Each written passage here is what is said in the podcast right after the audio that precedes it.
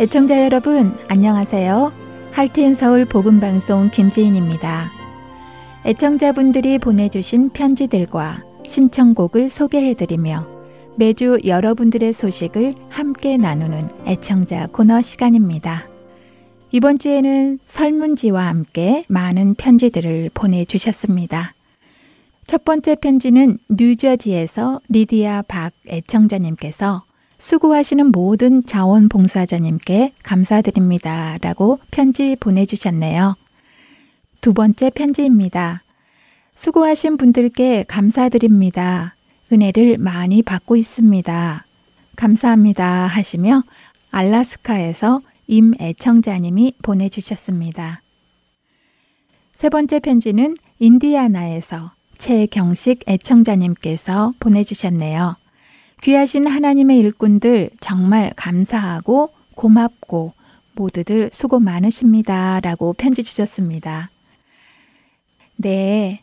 복음 방송을 위해 이름도 없이 빛도 없이 오랜 세월 함께 동력해 주신 자원봉사자분들이 참 많이 계십니다. 각각 맡은 일은 다 달라도 한 마음과 한 뜻으로 묵묵히 동력해 주시는 분들이시지요. 이 시간 그분들께 다시금 감사드립니다. 찬양 한 곡 듣고 돌아오겠습니다.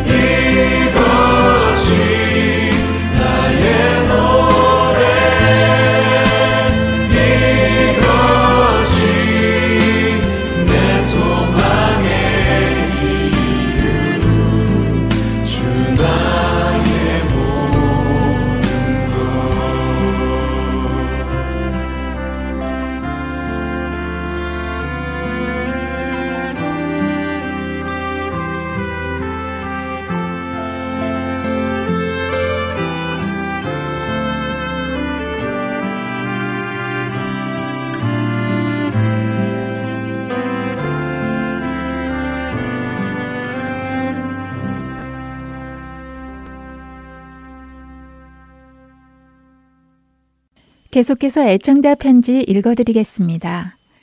귀한 사역을 감당하시며 할티엔 서울 복음방송을 섬기시는 모든 분께 감사드리고 주님의 이름으로 축복합니다. 매주 보내주신 CD를 통해 많은 은혜와 도전을 받고 있습니다.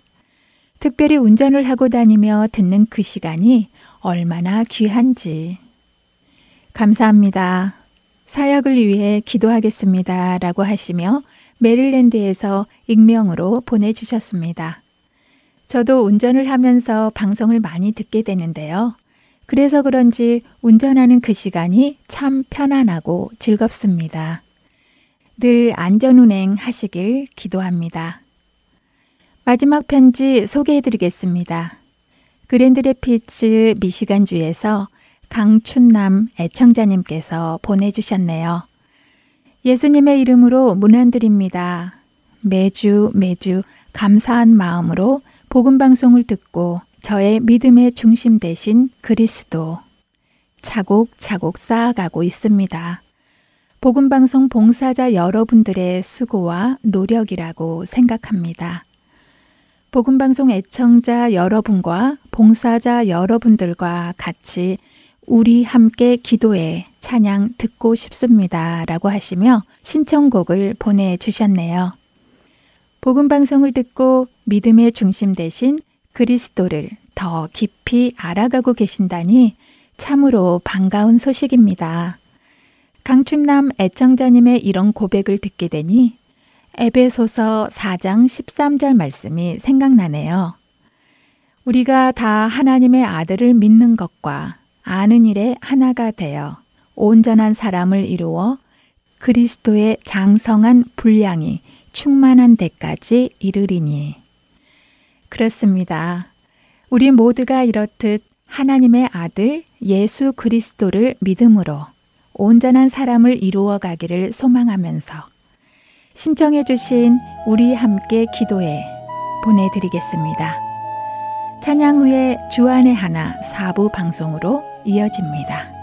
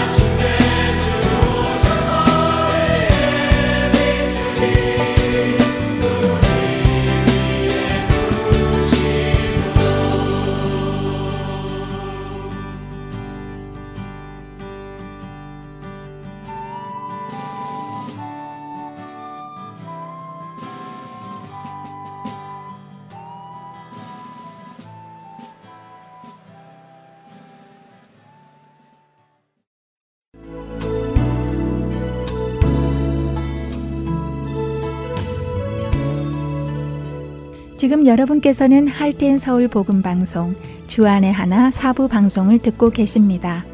주안의 하나 사부는 어린이 방송을 위한 영어 방송을 부모님을 위해 한국어로 옮겨놓은 방송입니다.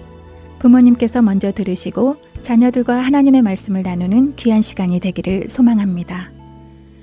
주안의 하나 사부에는 자녀들이 직접 성경을 읽는 레츠리더 바이블, 성경 속 인물들의 이야기를 드라마를 통해 만나는 Children's Bible Drama, 자녀와 함께하는 묵상 시간 Daily Devotional, 그리고 은혜의 설교 말씀 시간이 준비되어 있습니다. 먼저 Let's Read the Bible로 이어집니다.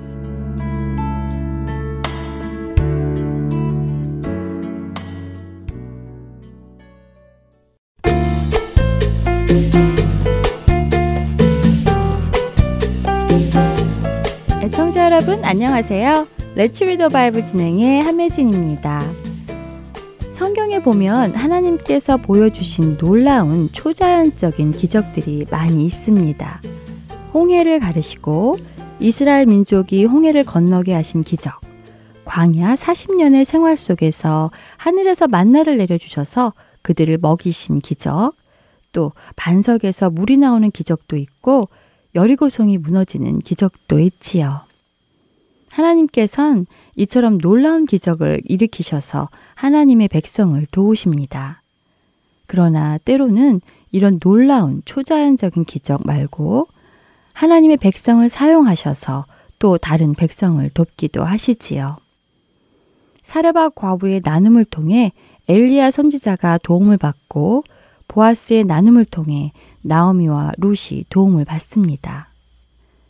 아히멜렉 제사장이 진설병을 나누어 주므로 다윗과 그의 부하들이 도움을 받고 한 소년이 예수님께 드린 오병이어를 통하여 5천 명이 넘는 사람들이 도움을 받기도 하지요.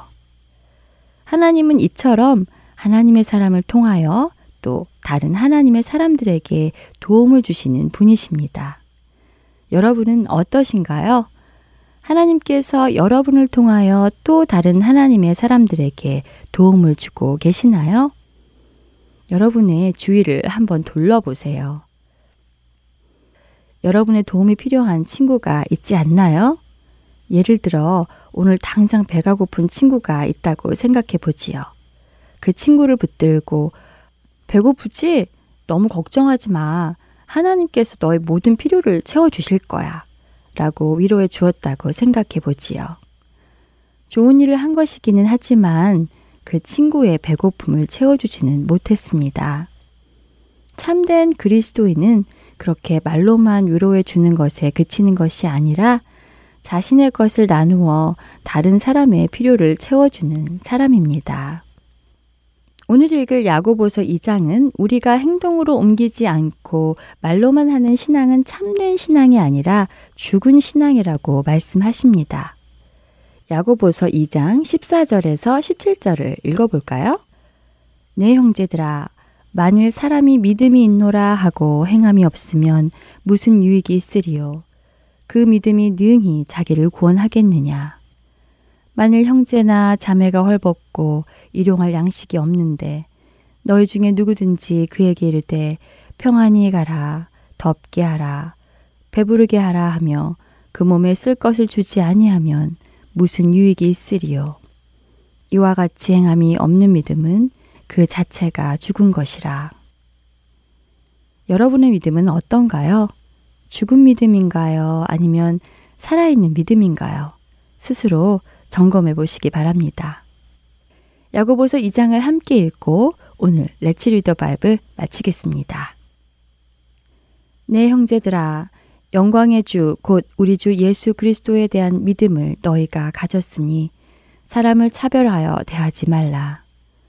만일 너희 회당에 금가락지를 끼고 아름다운 옷을 입은 사람이 들어오고 또 남루한 옷을 입은 가난한 사람이 들어올 때에 너희가 아름다운 옷을 입은 자를 눈여겨보고 말하되 여기 좋은 자리에 앉으소서 하고 또 가난한 자에게 말하되 너는 거기 서 있든지 내 발등상 아래에 앉으라 하면 너희끼리 서로 차별하며 악한 생각으로 판단하는 자가 되는 것이 아니냐. 내 사랑하는 형제들아, 들을지어다. 하나님이 세상에서 가난한 자를 택하사 믿음에 부요하게 하시고 또 자기를 사랑하는 자들에게 약속하신 나라를 상속으로 받게 하지 아니하셨느냐. 너희는 도리어 가난한 자를 업신 여겼도다. 부자는 너희를 억압하며 법정으로 끌고 가지 아니하느냐. 그들은 너희에게 대하여 일컫는 바 그 아름다운 이름을 비방하지 아니하느냐. 너희가 만일 성경에 기록된 대로 내 이웃 사랑하기를 내 몸과 같이 하라 하신 최고의 법을 지키면 잘하는 것이거니와 만일 너희가 사람을 차별하여 대하면 죄를 짓는 것이니 율법이 너희를 범법자로 정죄하리라. 누구든지 온 율법을 지키다가 그 하나를 범하면 모두 범한 자가 되나니 가늠하지 말라 하시니까 또한 살인하지 말라 하셨은즉 네가 비록 가늠하지 아니하여도 살인하면 율법을 범한 자가 되느니라. 너희는 자유 율법대로 심판받을 자처럼 말도 하고 행하기도 하라. 극률을 행하지 아니하는 자에게는 극률 없는 심판이 있으리라. 극률은 심판을 이기고 자랑하느니라. 내 형제들아, 만일 사람이 믿음이 있노라 하고 행함이 없으면 무슨 유익이 있으리요? 그 믿음이 능히 자기를 구원하겠느냐? 만일 형제나 자매가 헐벗고 일용할 양식이 없는데 너희 중에 누구든지 그에게 이르되 평안히 가라 덥게 하라 배부르게 하라 하며 그 몸에 쓸 것을 주지 아니하면 무슨 유익이 있으리요 이와 같이 행함이 없는 믿음은 그 자체가 죽은 것이라 어떤 사람은 말하기를 너는 믿음이 있고 나는 행함이 있으니 행함이 없는 네 믿음을 내게 보이라. 나는 행함으로 내 믿음을 내게 보이리라 하리라. 내가 하나님은 한 분이신 줄을 믿느냐 잘 하는도다. 귀신들도 믿고 떠느니라. 아, 허탄한 사람아, 행함이 없는 믿음이 헛것인 줄을 알고자 하느냐. 우리 조상 아브라함이 그 아들 이삭을 재단에 바칠 때 행함으로 의롭다 하심을 받은 것이 아니냐. 네가 보거니와 믿음이 그의 행함과 함께 일하고 행함으로 믿음이 온전하게 되었느니라. 이에 성경에 이른바 아브라함이 하나님을 믿으니 이것을 이로 여기셨다는 말씀이 이루어졌고 그는 하나님의 벗이라 칭함을 받았나니 이로 보건대 사람이 행함으로 의롭다 하심을 받고 믿음으로만은 아니니라. 또 이와 같이 기생 라합이 사자들을 접대하여 다른 길로 나가게 할 때에 행함으로 의롭다 하심을 받은 것이 아니냐. 영혼 없는 몸이 죽은 것 같이 행함이 없는 믿음은 죽은 것이니라. 다음 시간에 뵙겠습니다. 안녕히 계세요.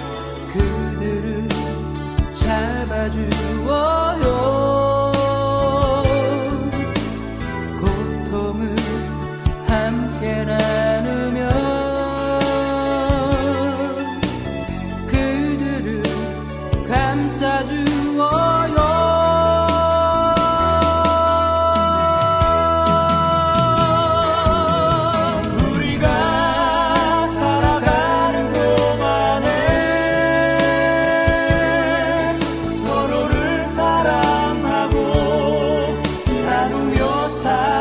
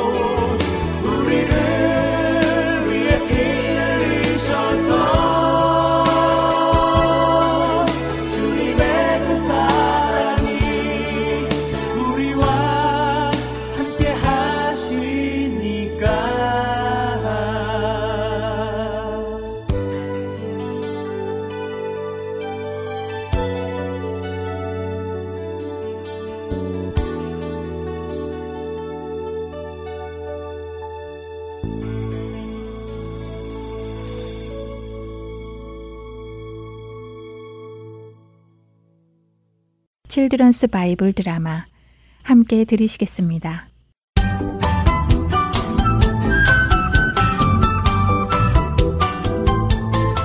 애청자 여러분 안녕하세요. Children's Bible Drama 에스더 편 진행의 박윤규입니다. 신처럼 떠받듦 받기 원하였던 총리 하만 그는 자신에게 절하지 않는 모르드개와 유대인들을 죽이기로 했습니다. 그리고 가장 먼저 모르드게를 죽여 높은 나무 기둥에 달아 사람들에게 보여주려 했죠. 그러나 그는 오히려 그 나무에 달려 죽었습니다. 아하수에르 왕은 하만을 나무에 달아 심판한 후에 분노를 가라앉혔습니다. 하지만 이대로 끝난 것이 아닙니다. 왜냐하면 다가오는 12월 13일에 아하수에르 왕이 다스리는 나라 안에 사는 모든 유대인을 죽이고 그들의 재산을 빼앗으라는 왕의 도장이 찍힌 하만의 명령서가 모든 지방에 전달되었기 때문이죠. 에스더 왕비, 하만의 악한 꾀를 알려주어 고맙소.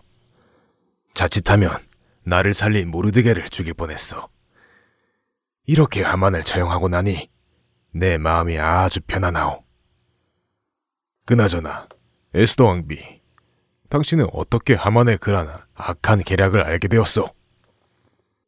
왕이시여, 사실 왕문 앞에 일하는 모르드게가 저를 키워주신 제 사촌 오라버니입니다.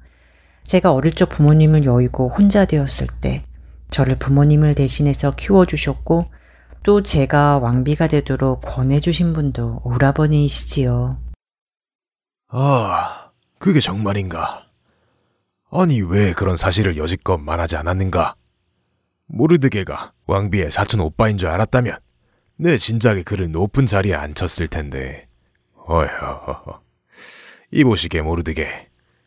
자네는 나도 한번 살렸고 왕비도 한번 살렸군. 자, 이리 오시게. 내가 일전에 하만에게 준 내 반지였지만 이제서야 주인을 찾은 것 같네.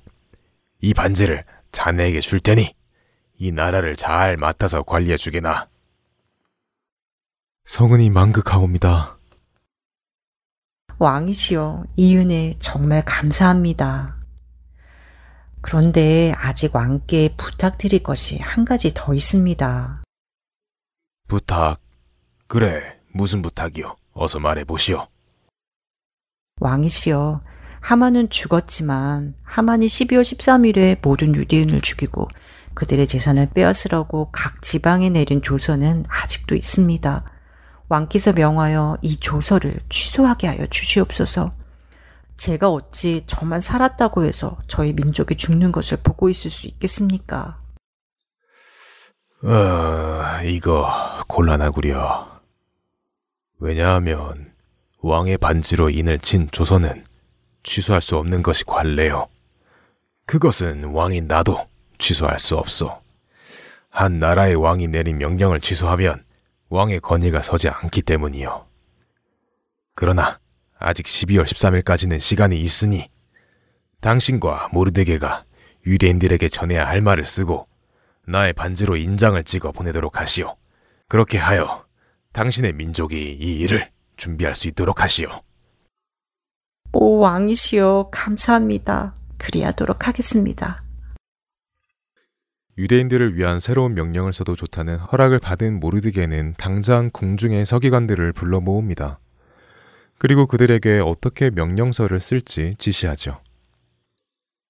서기관 여러분들은 들으시오.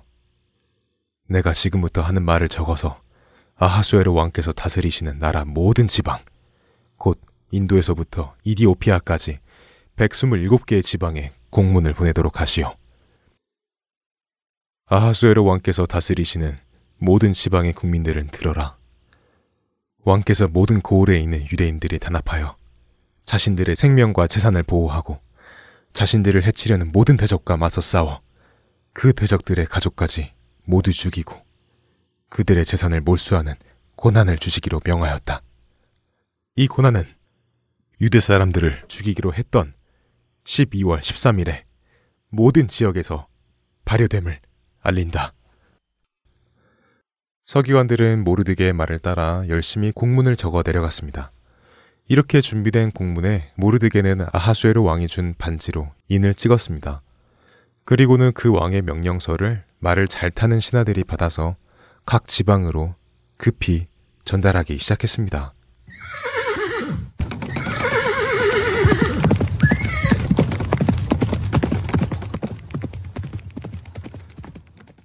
이 공문은 모르드게가 사는 수산성에도 전달되었습니다. 여보게, 이리 와봐. 아, 여기 새로운 왕의 조서가 붙었네.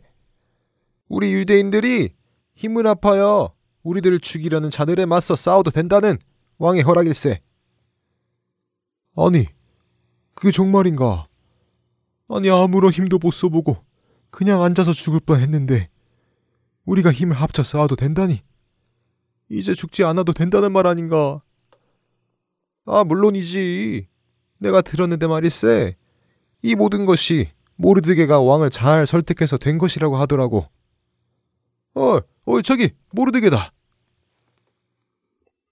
그날 모르드게는 왕이 내린 푸르고 흰 관복을 입고 머리에는 금 면류관을 쓰고 수산성을 나왔습니다. 이를 본 모든 유대인은 크게 기뻐하며 모르드게에게 환호를 보내고 하나님을 찬양했습니다. 실드런스 바이블 드라마 에스더 편 다음 시간에 뵙겠습니다. 안녕히 계세요.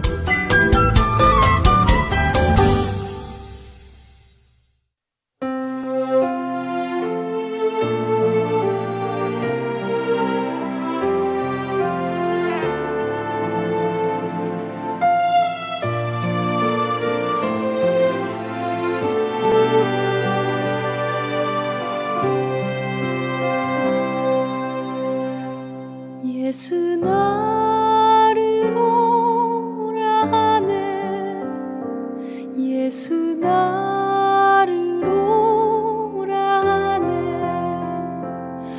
같이 같이 가려네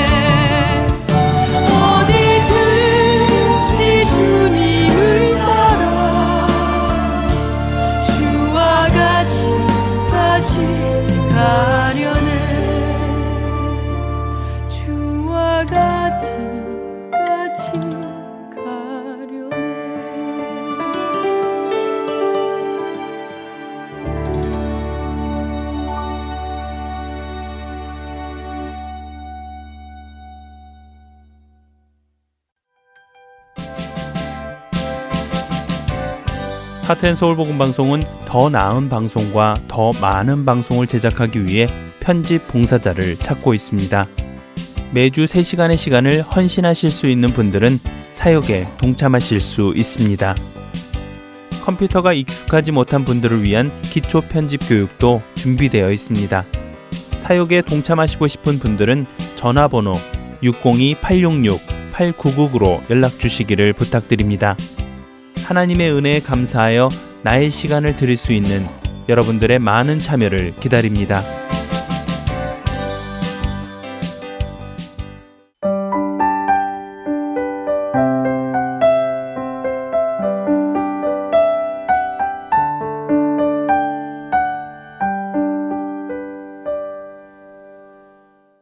이어서 Daily Devotional 보내드립니다.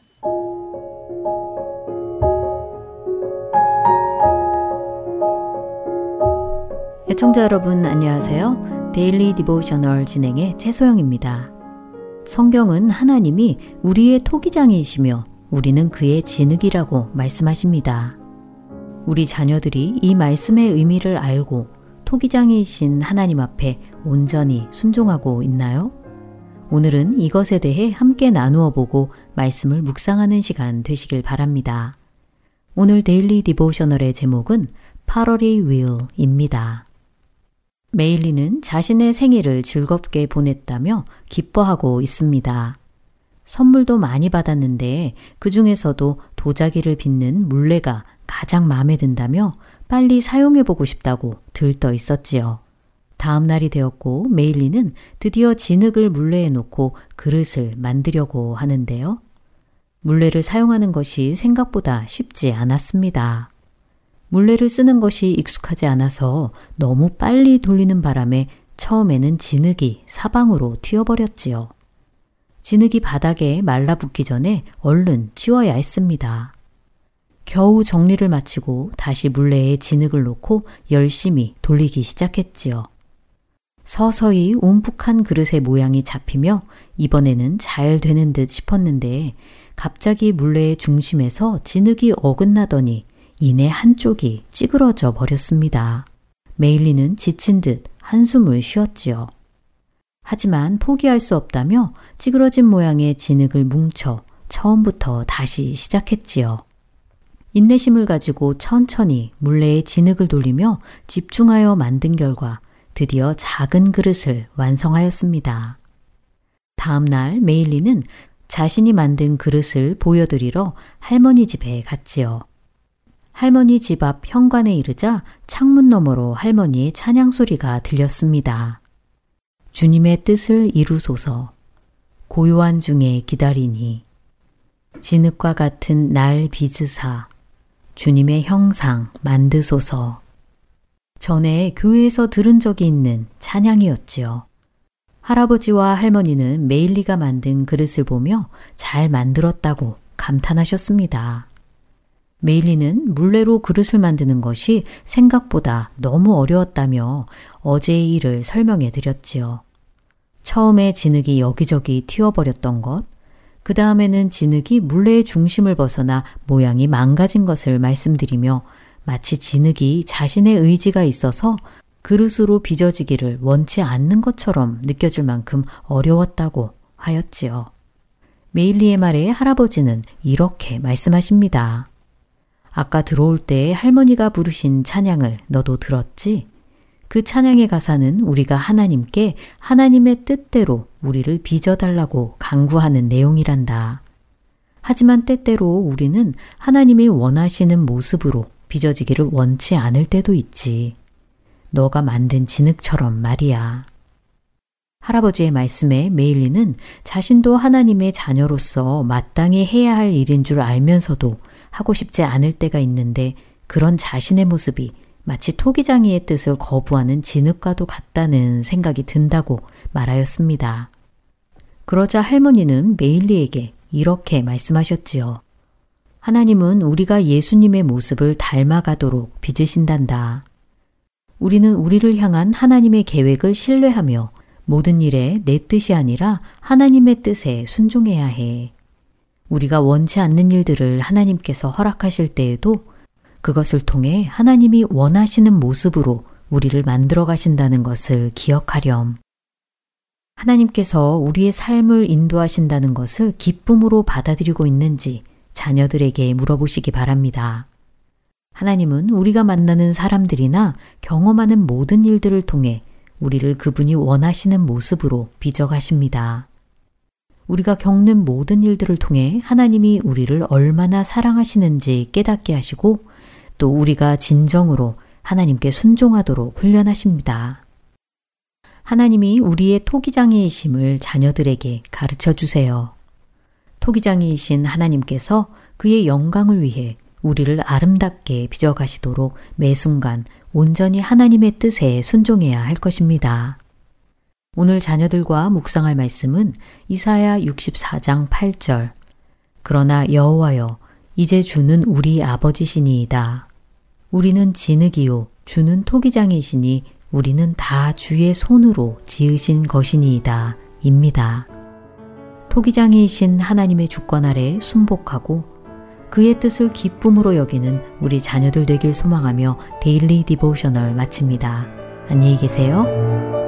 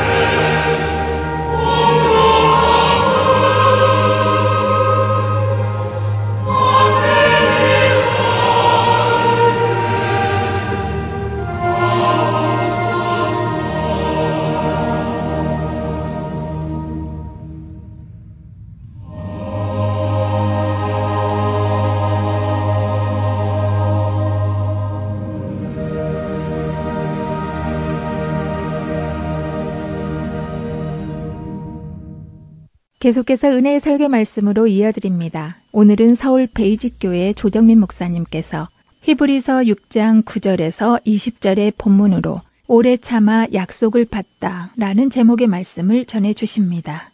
은혜의 시간 되시기 바랍니다. 공동체에 열매가 맺히기를 소망합니다. 각자 개인의 신앙생활의 목적은 열매 맺는 삶입니다. 사도 바울은 그 열매를 아홉 가지로 우리에게 알려주셨습니다.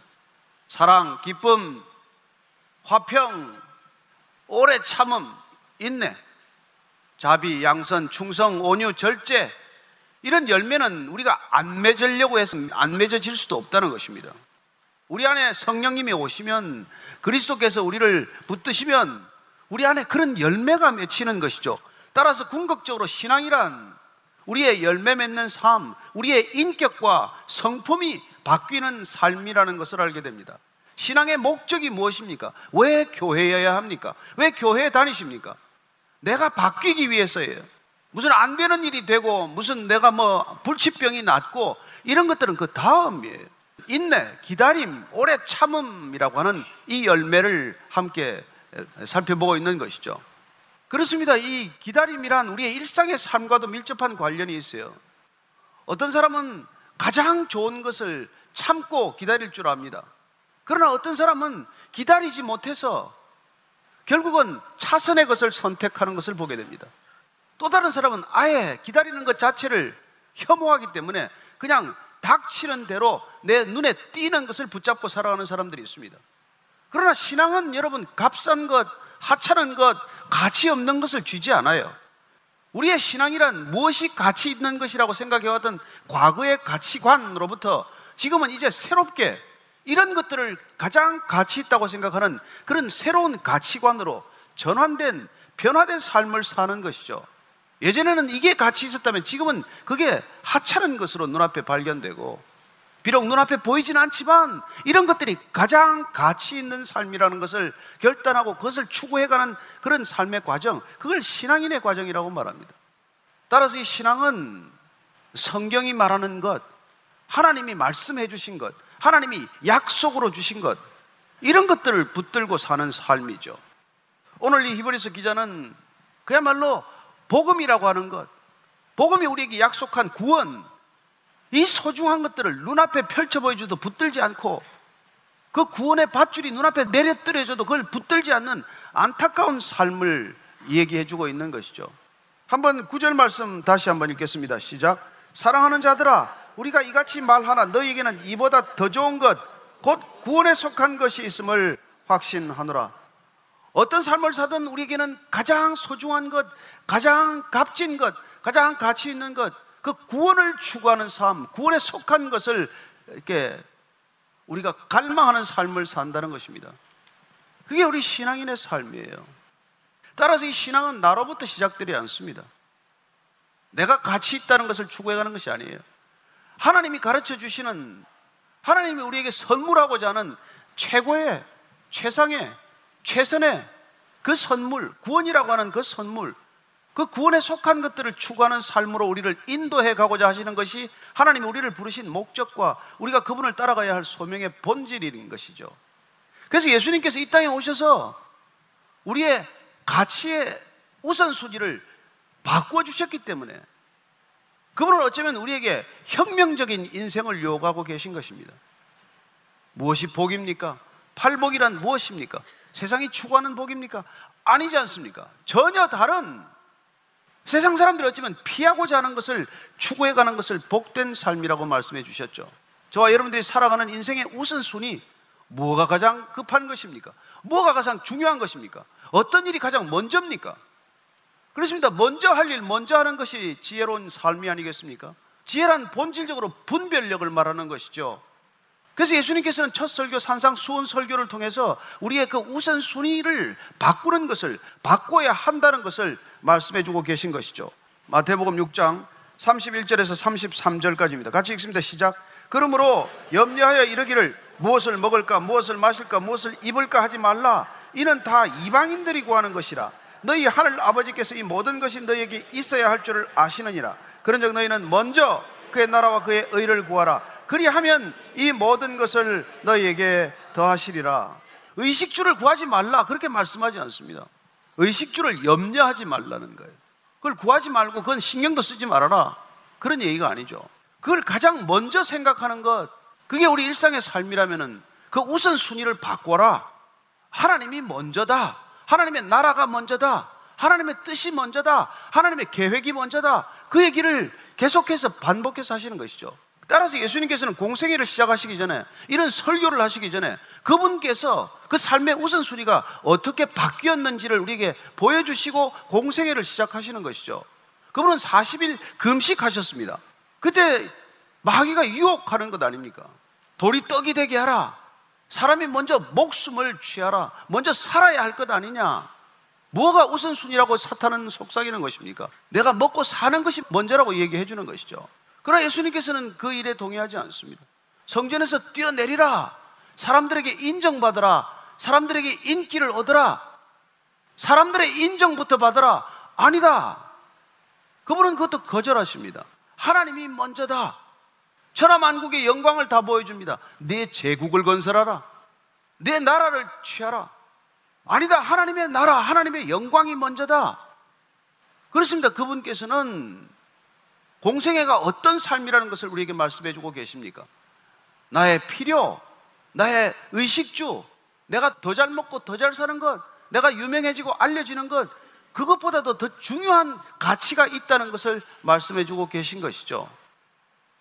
그래서 먼저 하나님의 나라와 그 일을 구할 때 하나님께서는 결코 그 자녀들이 굶주리고 그 자녀들이 정말 인간 이하의 삶을 사는 것을 내버려 두지 않는다는 것을 약속하고 계신 것 아닙니까?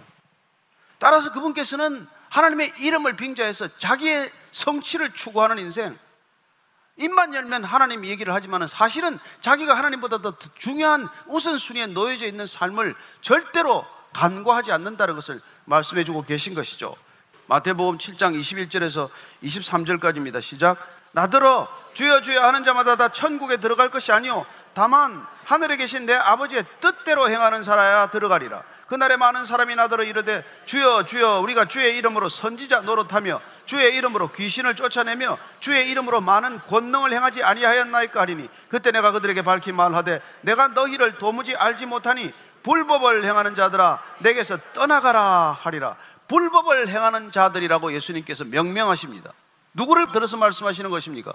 입만 열면 주여 주여 하나님 얘기를 하지만 정작 하나님의 이름을 들먹이면서 나를 추구하는 삶, 하나님보다 내가 더 중요한 사람, 무늬만 그리스도인, 어쩌면 형식만 종교인으로 살아가는 그런 사람들을 향해서 주님께서는 그들은 불법을 행하는 자들이라고 말합니다. 하나님보다도 나를 더 의식하고 한 행동이라면 그건 불법을 행하는 것이랑 마찬가지라고 그렇게 단호하게 말씀하고 계신 것이죠. 따라서 신앙이란 내 인생에 하나님이 원하시는 열매가 맺히는 삶이라는 것을 예수님께서도 미리 말씀해 주신 것이죠. 마태복음 7장 18절에서 20절까지 다시 읽습니다. 시작. 좋은 나무가 나쁜 열매를 맺을 수 없고 못된 나무가 아름다운 열매를 맺을 수 없느니라. 아름다운 열매를 맺지 아니하는 나무마다 찍혀 불에 던져지느니라. 이러므로 그들의 열매로 그들을 알리라. 그렇습니다. 우리 인생에 맺히는 열매를 통해서 우리의 신앙은 드러나게 되어 있습니다. 우리 인생의 열매라고 하는 소중한 성품과 인격의 변화를 통해서 우리의 신앙은 드러나게 되어 있는다는 것이죠. 그렇습니다. 우리의 신앙은 나로부터 시작되지 않습니다. 내가 중심이 아닙니다. 나를 추구하는 과정이 아닙니다. 신앙은 하나님께서 먼저 찾아오셨습니다. 하나님께서 먼저 말을 거셨습니다. 하나님께서 먼저 약속하셨습니다. 하나님께서 심지어 먼저 맹세하셨습니다. 그리고 하나님께서 먼저 그 약속을 성취하고 이루시는 것을 보게 하십니다. 신앙은 나로부터 비롯된 것이 아니라 하나님으로부터 비롯된 것입니다. 종교는 신이 인간을 추구하는 과정이에요. 내가 먼저 신을 찾습니다. 내가 먼저 신에게 말을 겁니다. 내가 먼저 신에게 요구합니다. 내가 먼저 신에게 딜합니다. 나는 이만큼 선행을 베풀 터이니까 나한테 더 큰 보상을 해 주십시오. 그래야 그는 끊임없이 자기의 마일리지, 자기의 포인트, 자기의 크레딧, 그것이 구원의 조건이라고 생각하며 살아가는 것이죠. 무슨 기쁨이 있습니까? 무슨 자유함이 있습니까? 그러나 우리의 신앙은 먼저 찾아오신 하나님께서 우리를 값주어 사심으로 우리가 구원을 위해서 더 이상 행할 일이 없다는 것을 밝히 말씀해 주십니다. 우리는 어떤 것도 구원의 조건이나 자격이 되지 않는 것을 압니다. 그러기에 우리는 그분을 위해서 기꺼이 헌신하고 기꺼이 우리 자신을 생명죄 드리기를 결단하는 것이죠. 구원을 위한 조건이 아니라 구원의 감격 때문에 구원의 기쁨 때문에 구원이 주신 놀라운 능력 때문에 우리는 기꺼이 우리 자신을 포기할 수 있는 능력, 주님이 원하시는 대로 나를 빚어갈 수 있는 능력, 나를 내려놓고 주님이 원하시는 내 성품과 인격대로 바뀔 수 있는 능력을 우리는 주님의 선물로 인식하기 시작하는 것이죠.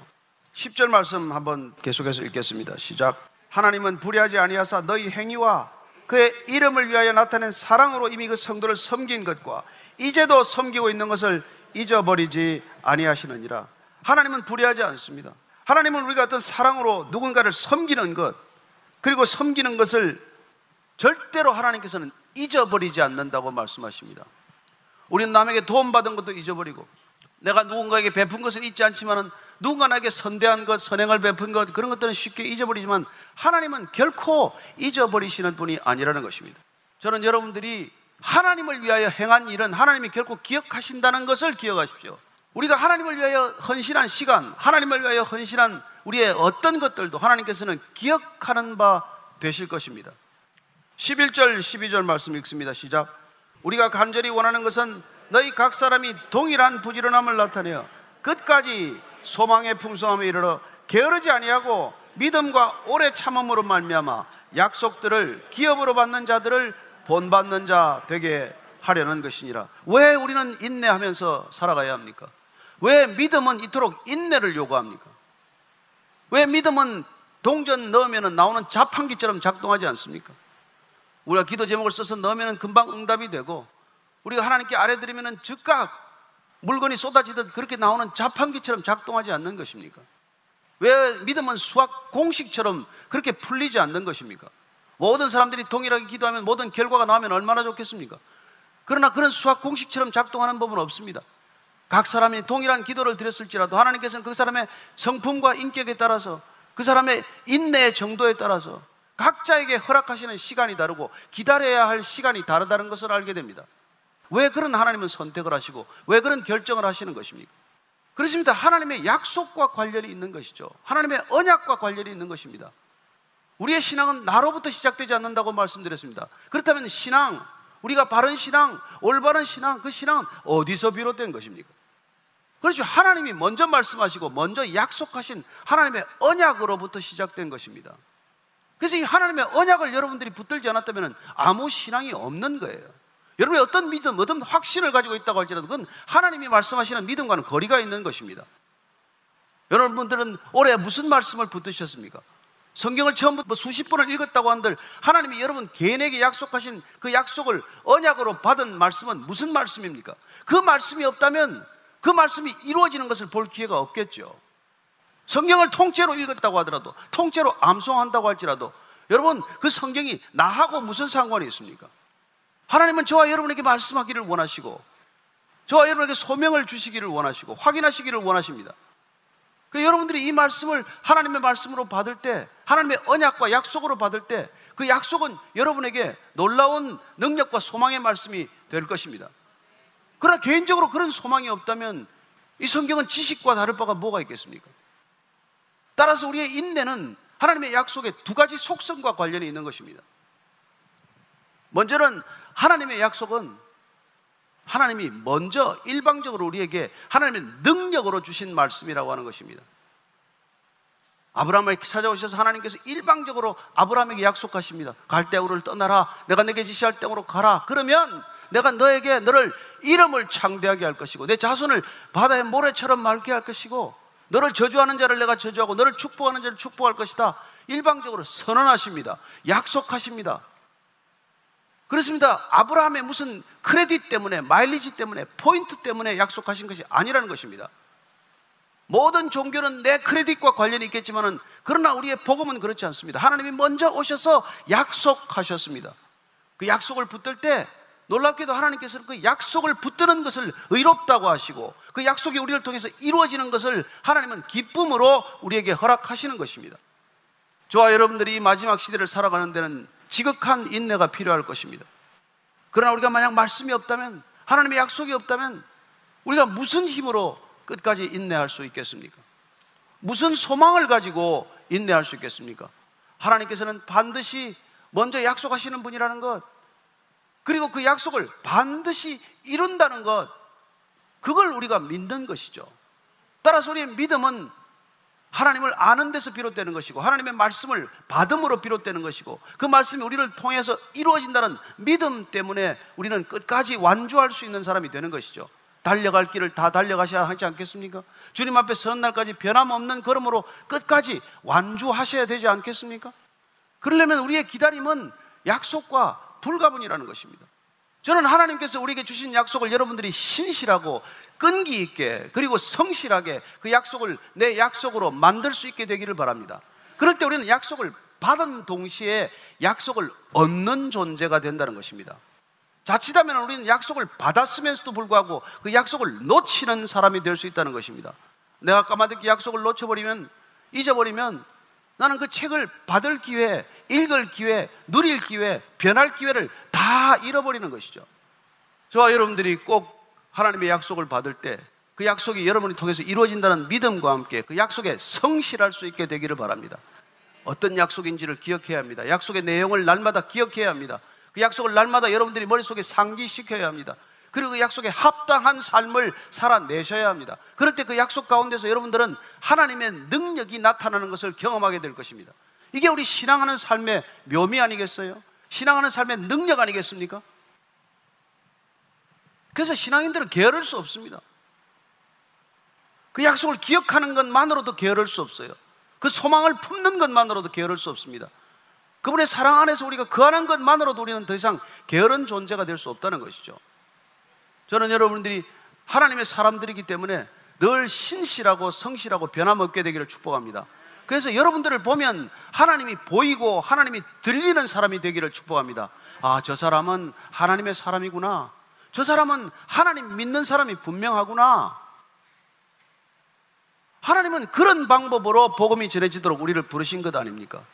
그래야 우리가 그 약속이 이루어질 때까지 신실하게 살아가는 모습, 우리가 그 약속을 붙들고 끝까지 완주하는 인내하는 모습, 그 인내하는 삶의 과정이 응답받는 것을 통해서 하나님을 모르는 사람, 하나님을 믿지 않는 사람들도 하나님을 알아가는 것이 하나님이 구원의 역사를 써내려가는 방법 아니겠어요?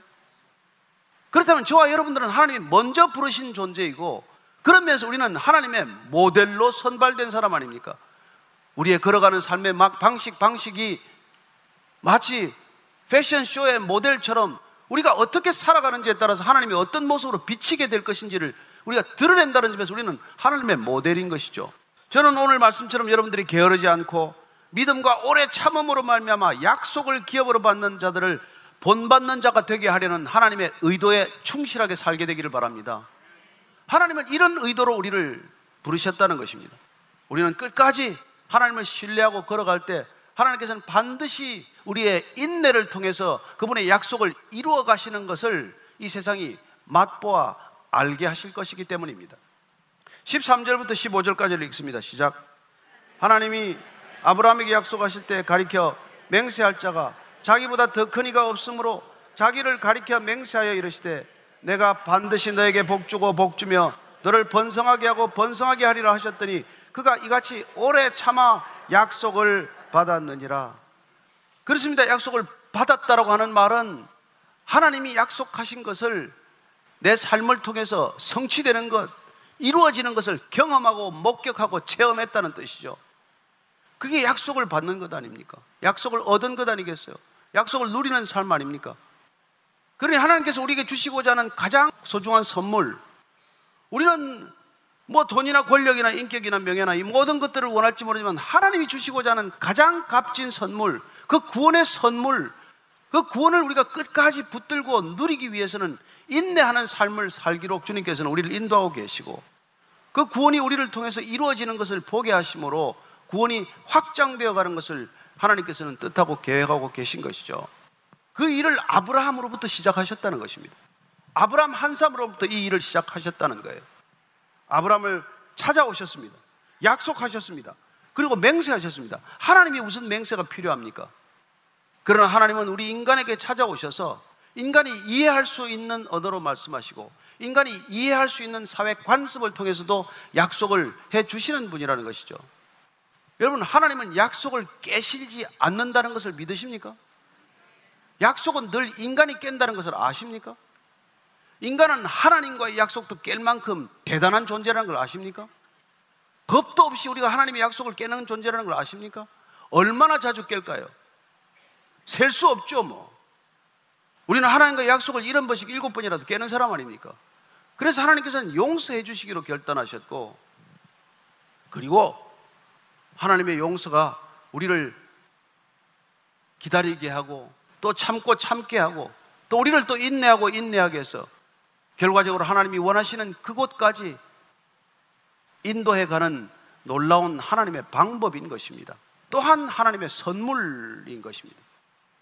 하나님께서 아브라함에게 너에게 복을 주고 또 복을 주고 너를 번성하게 하고 또 번성하게 하리라고 하셨는데 이것을 받는 방법은 아브라함이 오래 참아서 오래 견딤으로써 하나님이 신실하다는 것을 믿고 계속해서 끝까지 붙들었을 때 그 약속이 이루어지는 것을 보았다는 것입니다. 아브라함에게는 몇 년이 걸렸습니까? 25년 걸리지 않았습니까? 75세 때 받은 약속이 100세 때 이루어지는 것을 본 것이죠. 저는 여러분들이 어떤 약속이건 25년이 아직 안 됐으면 더 기다려 보시게 되기를 바랍니다. 끝까지 기다리고 신뢰하면 하나님께서 반드시 그 약속을 이루실 줄로 믿으시기 바랍니다. 그 얘기를 계속해서 지금 써내려가고 있는 것이죠. 16절부터 18절까지를 읽습니다. 시작. 사람들은 자기보다 더 큰 자를 가리켜 맹세하나니 맹세는 그들이 다투는 모든 일의 최후 확정이니라. 하나님은 약속을 기업으로 받는 자들에게 그 뜻이 변하지 아니함을 충분히 나타내시려고 그 일을 맹세로 보정하셨나니 이는 하나님이 거짓말을 하실 수 없는 이 두 가지 변하지 못할 사실로 말미암아 앞에 있는 소망을 얻으려고 피난처를 찾은 우리에게 큰 안위를 받게 하려 하심이라. 하나님은 약속을 받는 사람들에게 약속을 이루십니다. 하나님은 언약을 내 것으로 붙드는 사람들에게 그 언약을 이루십니다. 그리고 하나님께서는 맹세할 필요가 없지만 우리를 더욱더 소망의 길로 인도하기 위해서 맹세까지 해 주셨습니다. 하나님은 절대로 약속을 깨실 수 없는 분이지만 그럼에도 불구하고 맹세까지 더 하심으로 해서 우리가 끝까지 하나님을 붙들 수 있도록 우리를 격려하시고 붙들어 주시고 우리를 끝까지 더 나은 소망으로 인내할 수 있도록 우리를 돕는 것입니다. 그런 면에서 하나님은 소망을 통해서 우리를 인내하게 하십니다. 우리를 사랑하시되 끝까지 사랑하심으로 우리가 인내하게 하십니다.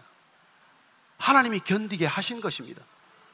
하나님이 힘을 주시지 않았다면 우리는 견딜 능력이 없는 사람들입니다. 우리는 3, 세 번도 못 참습니다. 우리도 또한 주님께서 인내하시는 그 성품이 우리에게 고스란히 왔을 때 우리가 누군가를 인내하고 또 인내하고 참고 또 참고 견디고 또 책임지는 사람이 될 줄로 믿으십시오. 여러분 그리스도인들은 그런 포용력을 가지고 있다는 것입니다.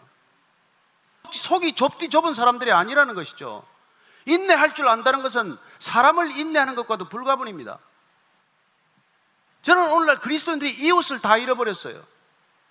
인내하지 못해서 사람을 견디지 못해서 사람을 오래 참지 못해가지고 지금 교회 이웃이 어디 있습니까? 우리는 우리의 이웃을 찾지만은 예수님께서는 너는 누구의 이웃이 되어야 할 것인지를 우리에게 가르쳐 주신 분이십니다.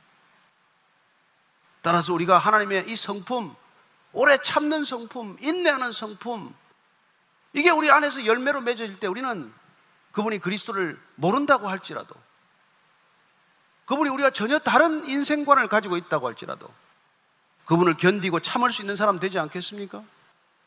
그 사람을 견디고 견디다가 그 사람이 어느 날 복음에 덜컥 이렇게 따라오는 일이 생기지 않습니까? 그래서 어느 날 그 사람이 갑자기 성경에 관심을 가집니다. 어느 날 갑자기 예배를 드리다가 눈물을 쏟기 시작합니다. 어떻게 그런 일이 있을 수 있어요? 정말 이 세상에 교회 온 순서를 따지더라도 절대로 교회 오지 않을 사람, 온다고 하더라도 인생의 제일 마지막 끝에 올 사람이 이 자리에 앉아서 눈물을 흘리는 것을 보지 않습니까? 무슨 일이 일어난 것입니까? 그렇습니다. 인내하고 인내한 결과죠. 기다려주고 또 기다려준 결과 아닙니까? 우리가 오래 참아서 약속을 받은 것처럼 우리가 그 사람이 약속을 받을 때까지, 약속을 얻을 때까지 오래 참아줄 때 저는 하나님을 믿지 못할 사람이 없다고 믿습니다. 누가 하나님을 이깁니까? 누가 하나님을 이길 수 있겠습니까? 그분을 이길 수 있는 사람은 없습니다. 그래서 그분을 우리가 정말 기업으로 받아들이고 그분을 우리가 주님이다. 그분이 내 인생보다 더, 더 소중한 분이다. 그렇게 우리 삶의 우선순위와 태도가 바뀌게 되면 우리는 그걸 입증하기 위해서 그 삶을 드러내기 위해서 불가피하게 인내할 수밖에 없는 삶을 살게 될 때 하나님께서 놀랍게도 그 인내할 수 있는 우리 인내의 안식처를 그리스도 안에서 발견할 수 있도록 우리를 도우시는 것이죠. 그래서 우리는 인내하면서도 주먹을 불끈 쥐고 이를 악물고 하는 인내가 아니라는 것입니다. 그리스도 안에서 관용하고 기뻐하고 온유한 인내가 시작이 되는 것이죠. 저는 여러분들이 소망 가운데 인내할 수 있게 되기를 바랍니다. 여러분들은 누군가를 사랑하기 때문에 인내할 수 있게 되기를 바랍니다. 세상은 미워하기 때문에 복수가 아플 때까지 인내합니다. 그 사람을 단숨에 처치하기 위해서 등 뒤에서 칼을 꽂을 때까지 인내하는 사람들이 있어요. 배신할 때까지 인내하는 사람이 있습니다. 우리의 인내는 그런 인내가 아니라는 것이죠. 주님이 주시는 소망 안에서 주님을 바라보면서 하나님의 나라를 소망하면서 그러면서 또 인내하고 인내하며 한 걸음 한 걸음 주님과 함께 동행하는 그런 오래 참는 삶을 사는 것이죠. 그런 소망이 없다면 여러분 우리는 가장 비참한 사람들입니다. 사도 바울이 그걸 깨닫고 우리에게 얘기해 주고 있습니다. 만약 당신들이 이 세상에 그런 소망, 그걸 갖지 않고 인내하고 있다면 불쌍한 인내다. 아무짝에 쓸모없는 인내다. 고린도후서 한번 찾아보십시다. 고린도후서 15장 19절 찾으셨으면 같이 한 목소리 읽겠습니다. 시작. 만일 그리스도 안에서 우리가 바라는 것이 다만 이 세상의 삶뿐이면 모든 사람 가운데 우리가 더욱 불쌍한 자이리라. 예수 믿고 예수 안 믿는 사람보다 더 불쌍하게 살 수 있다는 것입니다. 제대로 안 믿으면, 제대로 못 믿으면 우리 예수 안 믿는 사람보다 훨씬 불쌍한 존재, 가장 비참한 존재가 될 수 있다는 말이죠. 우리가 붙들어야 할 것 제대로 붙들지 않고 세상 사람들이 붙드는 것 그걸 못 붙들어서 우리 안달 한다면은 그럼 우리는 더 불쌍한 사람이 된다는 거예요. 사실 그렇지 않습니까? 무슨 여러분들이 예수 믿고 나서 뭐 쉽게 할 수 있는 일들이 어디 있습니까? 술을 한 잔 마음대로 먹을 수가 있습니까? 노름판에 마음대로 갈 수가 있습니까? 무슨 주일날 골프를 마음대로 할 수 있습니까? 하고 나면은 꼭 뒤에 뭐가 끌려 있는 것 같고 그러니까 우리가 만약에 정말 소망 안에서 인내하지 못하고 마지 못해서 남의 눈치 때문에 집사가 되고 장로가 되었기 때문에 그래서 그런 길을 어거지로 우리가 인내하고 견딘다면은 그건 여러분 안 믿는 사람보다 훨씬 불쌍한 사람이 된다는 거예요. 저는 여러분들이 소망이 있기 때문에 인내할 수 있게 되기를 바랍니다. 기쁘기 때문에 이 예배 자리에 달려오게 되기를 바랍니다. 세상에 비교할 수 없는 기쁨을 맛보는 그런 그리스도인들이 되기를 축복합니다. 우리가 이런 소망을 가지고 있을 때 우리는 어떤 존재가 되는지를 19절, 20절 말씀에서 말씀해 주고 계십니다. 같이 읽습니다. 시작. 우리가 이 소망을 가지고 있는 것은 영혼의 닷 같아서 튼튼하고 견고하여 휘장 안에 들어가나니 그리로 앞서가신 예수께서 멜기세덱의 반차를 따라 영원히 대제사장이 되어 우리를 위하여 들어가셨느니라. 이런 소망을 가지고 인내하는 삶은 우리가 영혼의 닻이 든든한 삶에서 표류하지 않는 삶을 산다고 말합니다. 닻이 드리워졌다는 것은 배가 출렁거릴 수는 있겠지만, 배가 요동칠 수는 있겠지만 떠내려가지는 않죠. 방황하거나 표류하지는 않죠. 그리고 우리는 어디로 가게 됩니까? 오늘 휘장 안으로 들어간다고 말합니다. 휘장 안이 어디입니까? 지성소 아닙니까? 예수님께서 십자가에 달리시고 마지막 다 이루었다고 말씀하실 때 무슨 일이 일어났습니까? 휘장이 찢어지지 않았습니까? 주님께서 그 휘장 안으로 찢어진 휘장 안으로 성큼성큼 걸어 들어가신 것입니다. 그리고 나를 따르라고 말씀하시는 것이죠. 우리는 이제 그분과 함께 지성소 안으로 당당하게 걸어 들어가는 것입니다. 왕의 식탁 안에 초대를 받은 것입니다. 마치 다윗이 그 사울 왕의 후손을 찾아서 마지막 무비보셋을 찾습니다. 요나단의 아들이요 사울의 손자인 이 무비보셋은 다리를 저는 불구자가 되어 있습니다. 옛날 그 당시에 법도에 따르면은 불구자는 왕궁의 출입이 제한되어 있습니다. 그를 무시하고 그는 왕의 식탁에 초대합니다. 남의 얘기입니까? 저와 여러분 얘기 아닙니까? 우리 모두가 영적 불구자 아닙니까? 우리 영적 장애우들 아니에요? 그러나 하나님께서는 그리스도의 옷을 입혀서 우리를 매일같이 휘장 안으로 초대해서 왕의 식탁으로 초대해서 왕의 자녀들로 우리를 대접하고 있는 것 아닙니까? 여러분 그런 기쁨을 누리지 못한다면 신앙은 무엇입니까? 그런 자유함을 맛보지 못한다면 신앙은 무엇 때문입니까? 그래 우리 영혼이 닷같이 튼튼하고 견고해서 우리는 하나님의 임재 앞으로 날마다 나아갈 수 있는 존재가 되었다는 것입니다. 왜입니까? 예수님께서 멜기세덱의 반차를 따라서 영원한 대제사장이 되어 우리를 위하여 그 안에 들어가셨기 때문이라고 말합니다. 예수님은 아론의 자손이 아닙니다. 예수님은 레위인이 아닙니다. 그런 다윗의 지파를 따라왔지만 육신으로는 다윗의 지파지만 그런 멜기세덱의 반차, 영원한 대제사장의 반차를 따라오셔서 그분이 영원한 대제사장이었기 때문에 1년에 단 한 번 지성소로 들어갈 수 있는 대제사장을 대신해서 그분 자신이 단 한 번으로 들어가심으로 모든 제사를 종결하시고 우리가 언제든지 휘장 안으로 들어가서 하나님의 임재 앞에 나아갈 수 있도록 하신 것을 감사할 수 있게 되기를 바랍니다. 우리가 인내 삶의 종국은 구원의 완성입니다. 우리 삶의 인내의 종국의 결승점은 바로 그런 것이라는 것입니다. 그걸 위해서 모든 것을 희생하더라도 아깝게 여기지 않게 되기를 바랍니다. 이 세상에 여러분들이 모든 것을 다 쏟아부어서 그분의 임재 앞으로 나갈 수만 있다면 여러분들은 성공한 인생이라는 것을 진실로 성공한 인생이라는 것을 기억할 수 있게 되기를 바랍니다. 그래야 오늘 우리는 우리가 기도하는 대신에 29살의 인생을 주님께 드렸던 짐 엘리엇의 기도문으로 대신하도록 하겠습니다. 한번 눈을 감고 그의 기도를 같이 들어보십시다. 하나님, 저를 어서 아우카족에게 보내주소서. 아버지 제 생명을 취하소서. 주의 뜻이라면 제 피를 취하소서. 주의 삼키는 불로 제 피를 태우소서. 제 것이 아니기에 아끼지 않겠습니다. 주님 가지시옵소서. 다 가지시옵소서. 제 생명을 세상을 위한 희생으로 부어소서. 피는 주님의 재단 앞에 흐를 때만 가치 있는 것입니다. 하나님의 마른 막대기 같은 제 삶에 불을 붙이사 주님을 위해 온전히 소멸하게 하소서. 나의 하나님, 제 삶은 주의 것이오니 다 태워주소서. 저는 오래 사는 것을 원치 않습니다. 다만 주 예수님처럼 꽉 찬 삶을 살기 원합니다. 하나님 아버지, 이 엘리엇의 기도가 우리 모두의 기도가 되게 해 주옵소서. 우리가 찾아가야 할 아우카족은 누구인지 깨닫게 하여 주옵소서. 하나님 아버지, 내 인생을 들여 아깝지 않은 주님의 존재에 나아갈 수 있는 길이 있다면 오늘 우리가 어떤 희생과 대가도 아깝다고 여기지 않게 하여 주옵소서. 예수님께서 십자가에 매달리신 것이 바로 나 자신 때문이라는 것이 진정한 사실이라면 내가 무엇을 드린들 주님 아깝겠습니까? 주님 앞에서 내 인생을 드리는 기쁨을 맛보게 하여 주옵소서. 그리하여 이 길, 때로는 고통스럽고 때로는 험난하고 때로는 죽을 것만 같은 길이지만 주님 인내하고 또 인내하고 참고 또 참고 견디고 또 견뎌서 주님 앞에 서는 그날까지 이 믿음의 길 완주하게 하여 주옵소서 예수님 이름으로 기도합니다. 아멘.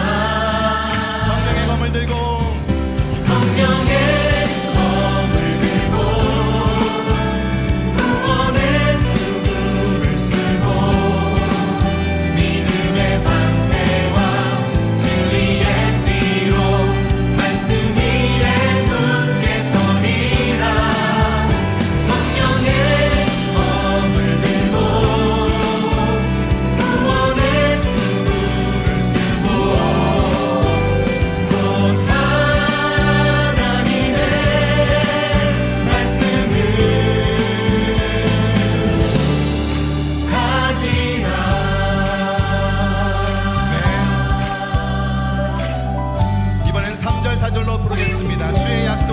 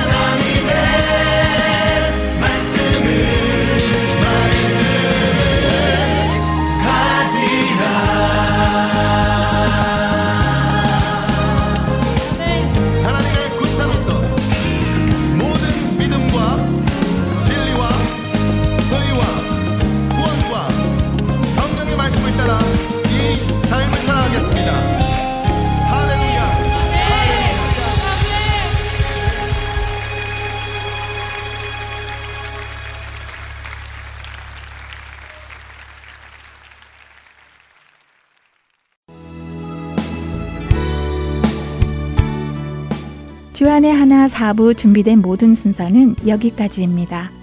애청해주신 여러분들께 감사드립니다. 다음 시간에 다시 찾아뵙겠습니다. 안녕히 계세요.